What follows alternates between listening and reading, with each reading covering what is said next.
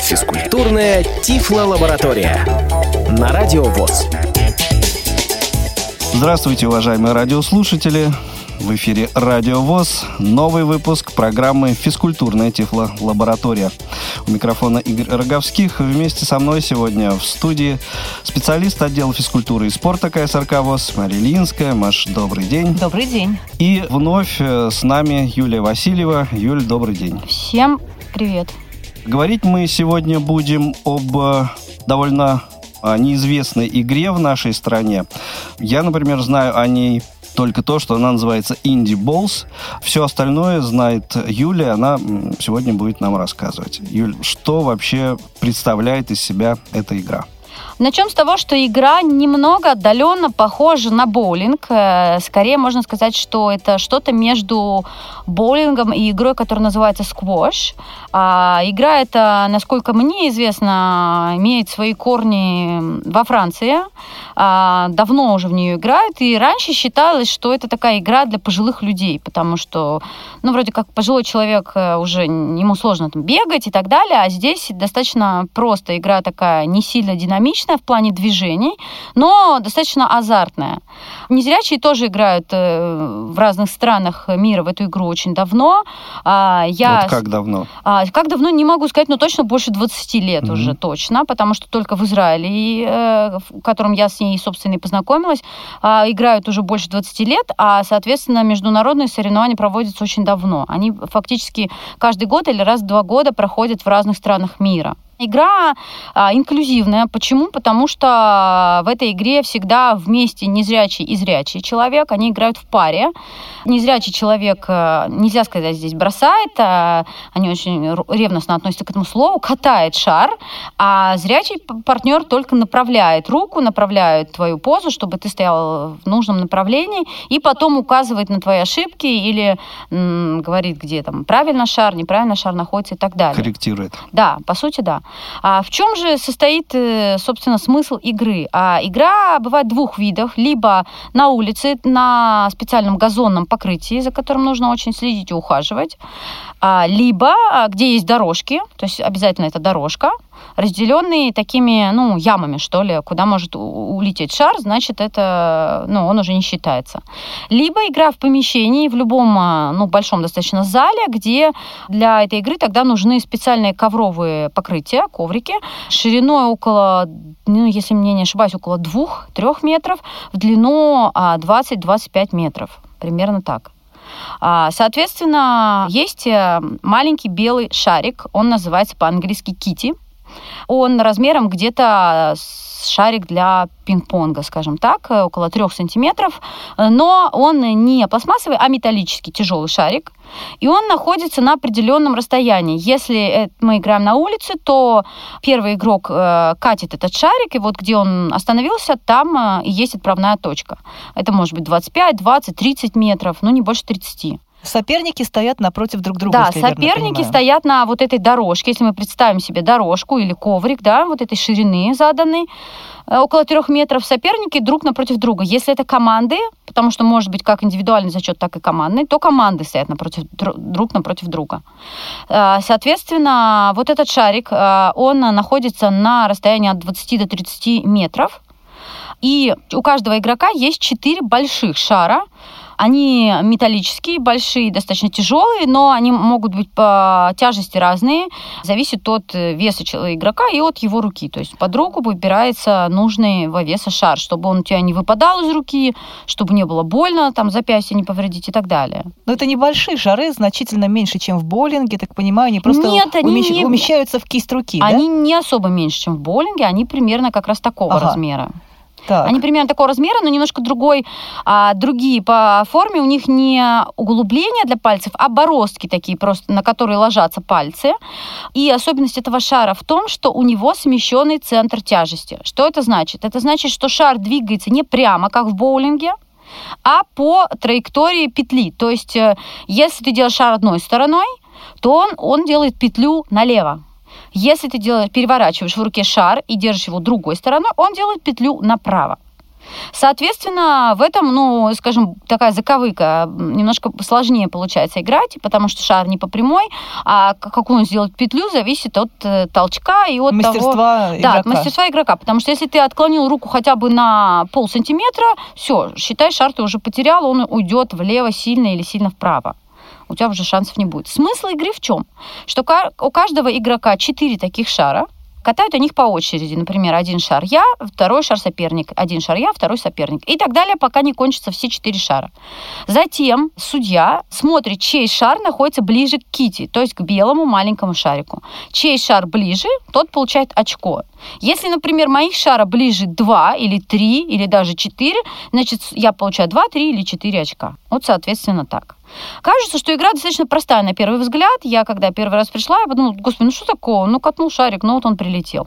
Но на самом деле далеко не просто. Есть много хитростей, много науки, так скажем, в этом. Нужно тренировать вот этот навык, вот это правильное движение руки, правильную позу. Поза фактически такая же, как в боулинге, но важно, что шар нужно не бросить, как в боулинге, а именно катнуть. То есть именно, чтобы он, он плавно покатился по земле или по ковру. Чтобы не было вот этого бум, как они говорят, когда ты слышишь звук ударяемого шара об землю. Вот если ты услышал этот шар, это гасит очень сильно скорость, и, соответственно, шар, скорее всего, не долетит до, остановится где-нибудь там за 5-6 метров. Но штрафных очков за это никаких э, не дается. То есть ну, здесь на... очки только за близость. Да, да, нарушений особо нет. Но если ты, например, во время того, как ты катишь шар, ты, например, там сошел с ковра, да, этот шар могут не засчитать. Но это редкий случай, это сложно сделать, это уж совсем при... начинающий игрок.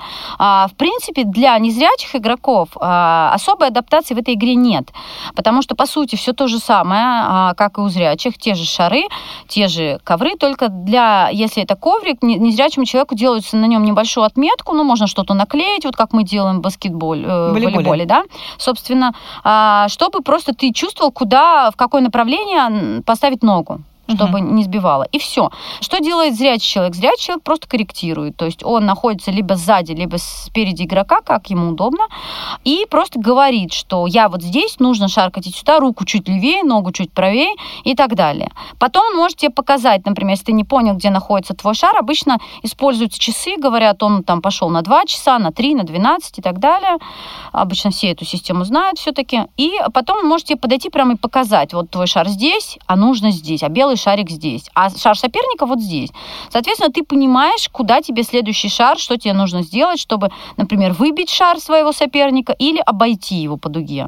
То есть э, прежде чем э, совершить следующий бросок, очередной бросок, твой ассистент может подвести тебя к твоему предыдущему брошенному шару, да, и можно его прям рукой потрогать. Можно потрогать рукой все шары, то есть он может показать тебе расстановку. А не сместится ли? Нет, они тяжелые достаточно, так что от руки они не сместятся. То есть, ну, конечно, за этим следят, чтобы ты ничего не подвинул, но шары не такие... Э, ну, это не делается каждый раз, это делается в каких-то сложных... Это, да, не теннисный. Да, конечно. И это делается только в каких-то сложных сложных, вот если там сложная ситуация сложилась, что вот уже много шаров э, закрывают тебе белый шарик, и тебе очень сложно достичь его, тогда можно. А так, конечно, после каждого шара не, не смотрят, просто тебе говорят примерно, сколько метров и на сколько часов. И ты уже, конечно, понимаешь что происходит. Тогда еще один вопрос. А, ведь э, мы все знаем, что играют люди с остатком зрения, и без остатка зрения, чтобы все были в равных условиях. Одеваются ли темные очки какие-то? Разделяется на категории. Также есть международные категории B1, B2 и B3, как и, в принципе, во всех остальных видах спорта. То есть стараются э, в категории не смешивать. То есть повязки не, не надевают, но э, стараются, вот B, если B1, то B играют только между собой. Ну, на международных соревнованиях я просто ни разу не была. Думаю, что, конечно, B1 заставляют надевать повязки на всякий случай. Но у нас, вот когда мы играли на своих соревнованиях, нас мы не... А, а нет, вот я сейчас вспомнила, все-таки на соревнованиях надевают очки, действительно. Не повязки, а там есть такие очень плотные темные очки, они специально... Похоже на голбольные, на наверное, да? И да? не видела гол голбольных, не могу сказать, но, наверное, да, потому что они вот совершенно темные, ничего из-под них не видно, специально их изготовляют. Угу. А, и действительно, да, на соревнованиях соревнованиях действительно в B1 надевают такие очки. Но категории обычно играют, конечно, отдельно, соревнуются отдельно, если это не, не инклюзивное совместное соревнование, где, например, два зрячих полностью игрока, два незрячих игрока со своими зрячими партнерами. Они в Израиле, например, очень любят такие соревнования, потому что и для детей это очень хорошо. Сейчас вот они детские вот этот инди боулс развивают, потому что сначала началось, конечно, взрослые играли больше, а теперь и для детей тоже начинают развивать все это. Ну вот в Израиль, например, привезли из Южной Африки, вот мой знакомый, который этим всем занимается в Израиле, полностью на волонтерских началах, а, он из Южной Африки, и он вот оттуда привез и игру, и, инвентарь, и так далее. Что касается инвентаря, где это можно приобрести, сколько это стоит? Заходил ли об этом разговор? А, стоит это достаточно недешево, цен точно не знаю, но стоит действительно недешево. В Израиле, например, прибегают к помощи волонтерских спонсорских фондов и организаций. А, покупаются, насколько я знаю, в Англии, в Америке, в Южной Африке, во Франции. Ну, то есть, в принципе... И этот инвентарь изготавливается в этих странах, и оттуда возможно Да, и оттуда возможно его приобрести, и ковры, и шары. В принципе, кроме ковров и шаров, по сути, ничего особого не нужно. Наверное, наладить собственное производство шариков будет непросто, учитывая, что там, наверное, специальная технология из-за того, что они со смещенным Ну, я не знаю, тяжести. если покупая, покупают же технологии разные. Вопрос э, в том, насколько Вопрос это дешево. Вопрос да. заинтересованности. Вопрос, да, кому это будет нужно и насколько, если это как бы на уровне страны, да, наладить как вид спорта, да, то, конечно, как вот со столами для шоу-дауна, например, да, тоже А какой, же... вот, ну, э, это международный уровень соревнований, как ты говоришь, много лет проводится. Чуть подробнее о статусе этих соревнований. Чемпионаты мира прямо, да, для незрячих Нет, проходят? не чемпионаты мира, а именно вот просто международные клубные, соревнования. Просто клубные да, соревнования. То есть, угу. приезжают люди из разных стран, э, командами чаще всего. Есть там и командный зачет, и есть индивидуальный зачет. То есть зачет. это, очевидно, не под эгидой ИПСА проходит, судя по всему, что вид спорта для нас не очень известен. Так-то скорее, скорее нет, скорее угу. нет, действительно. Но точно я не знаю, надо, надо узнавать. Просто информации немного на, на русском языке, ее совсем нет, только на английском. Ну и то, что я знаю от своих э, друзей из Израиля. Они ездят вот каждый раз на... Ну, есть прям там у нас ребята, которые занимают и первые места э, в мировом первенстве, и, соответственно, ездят э, каждый год фактически, когда эти соревнования проводятся. Игорь, как ты считаешь, мы попробовали поиграть в такую игру в КСРК? Я бы с удовольствием попробовал, почему нет. Э, кстати, вот относительно командных э, соревнований, э, есть ли какие-то ограничения по числу игроков? Ну, обычно, обычно максимум... Или индивидуально все это устанавливается? Насколько я знаю, 3-4 игрока это все-таки максимум, угу. потому что, ну, представляешь, у каждого 4 шара, да, это достаточно долго. А по количеству бросков, то есть вот эти 4 броска, это вот все из них складывается? Называется, да? Или там несколько... Или несколько подходов да. там как-то, или... Сколько как, времени как, вообще длится образом? турнир? Это зависит от количества игроков команды. Потому что если, например, там играем 2 на 2, то, соответственно, достаточно быстро, да. Если играем 3 на 3 или 4 на 4, то уже достаточно э, намного дольше. Но устанавливается конечное количество очков, да, набрав которое ты побеждаешь. Ограничений по времени нету. Например, можно же очень долго приноравливаться и пытаться Нет, ну, бросить... конечно, есть, конечно, есть. На, на бросок. На бросок, на бросок да. тоже есть, но просто вот в международных соревнованиях я не знаю, но я уверена, что есть, э, потому что иначе это бы полдня занимало. У нас просто на любительских соревнованиях сильно не ограничивали, а, скажем, там, не штрафовали, но... Ну, в пределах разумного, Да, но я называется. уверена, что есть, потому что, в принципе, это не так много времени занимает, тебя просто... А, ты, ты встал, тебя, ну, твой лидер, э, партнер тебя просто сказал, все окей, вот так, и все, шар Кстати, покатился. Юль сказал, или физически есть вот возможность взаимодействия, направить, поставить, поставить ногу, руку, или там категорически Но, нельзя дотрагиваться? На самом деле есть только при, ну, в самом начале, при пробных бросках, да, он может тебе показать в основном. А дальше все словесно? В основном, да, он направляет тебя словами все-таки, угу. потому что это, во-первых, очень долго, во-вторых, э, э, как бы, ну, это уже мне кажется, не, очень считается, как говорится. То есть ты, ты встал, он, он, он наблюдает за тобой, он видит э, весь обзор, и, соответственно, он может прекрасно тебе сказать чуть правее, чуть левее, там, на сколько часов и так далее. Этого хватает обычно. Угу. Когда ты учишься, конечно, там контакт полный, там все тебе все покажут и так далее, но это как везде. Развернут, покажут стойку, Да, поднимут конечно, твою руку, конечно. поставят ногу. Ну, да. Потому что там Мгм. нужно оттренировать движение, потому что у меня, например, вот когда я первое время играла, у меня рука постоянно уходила влево, хотя я этого не чувствовала. Мне казалось, что вот рука идет прямо, а она уходила левее. Мне прям показывали, насколько, достаточно намного. А ты не чувствуешь этого, тебе кажется, что ты прям как ракета, вот руку так прямо.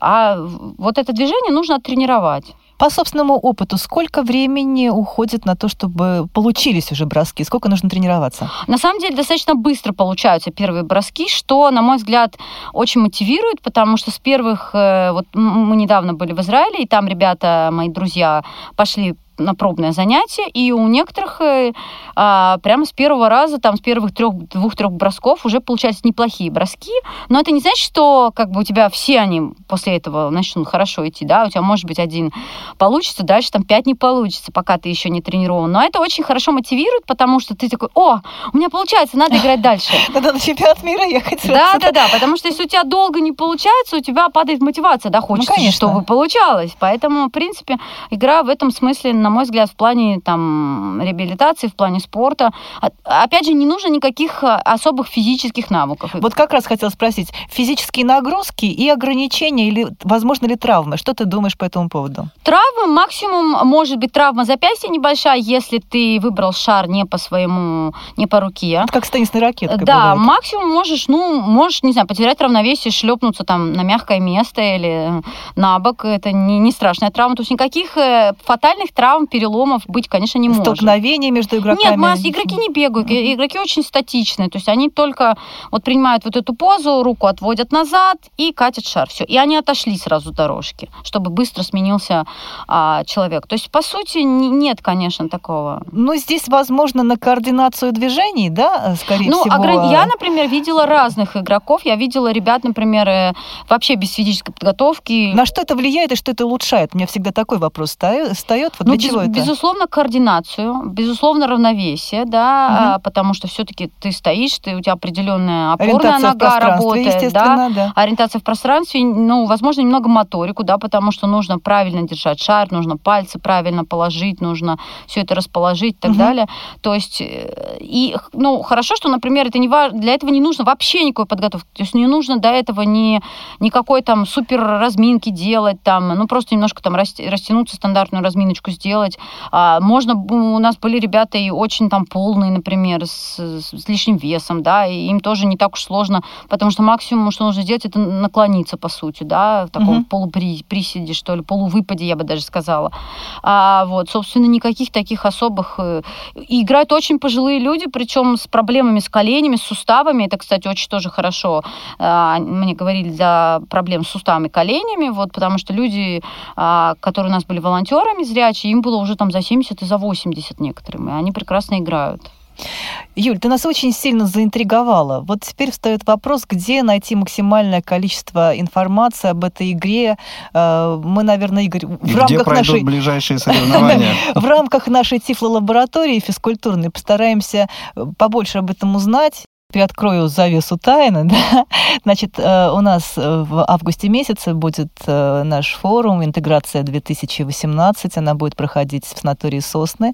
И мы постараемся вот эту презентацию показать там на, для всех наших участников, а это будет более 200 человек, чтобы об этой игре узнало побольше наших незрячих ребят. Может быть, кто-то заинтересуется. Покажем это нашему руководству. Возможно, к этому моменту будем уже обладать большим количеством информации по стоимости в том числе, потому что э, пытаясь что-то организовать или предложить нашим региональным организациям, конечно, нужно сразу всех ориентировать и по цене в том числе. Ну, конечно, и к тому же мы постараемся а, сделать даже, возможно, что-то типа телемоста с э, израильскими коллегами. Поэтому готовьте все свои вопросы. То, что осталось непонятным, то, что осталось за кадром, можно будет задать их профессионалам, так сказать. Отлично. Ну что ж, спасибо большое. Напомню, что сегодня в выпуске нашей программы говорили о таком э, малоизвестной, прямо скажем, игре в нашей стране, как Indie Balls. Ну, вот э, усилиями знатоков этой игры все-таки надеюсь, что в ближайшее время она приобретет э, такую же большую популярность э, в нашей стране, как и в остальных других странах. Сегодня мы э, беседовали с Юлией Васильевой. Юль, спасибо большое за такой интересный рассказ. И до новых встреч в эфире физкультурной тифлолаборатории. Всего доброго. До свидания. Счастливо. Физкультурная тифлолаборатория.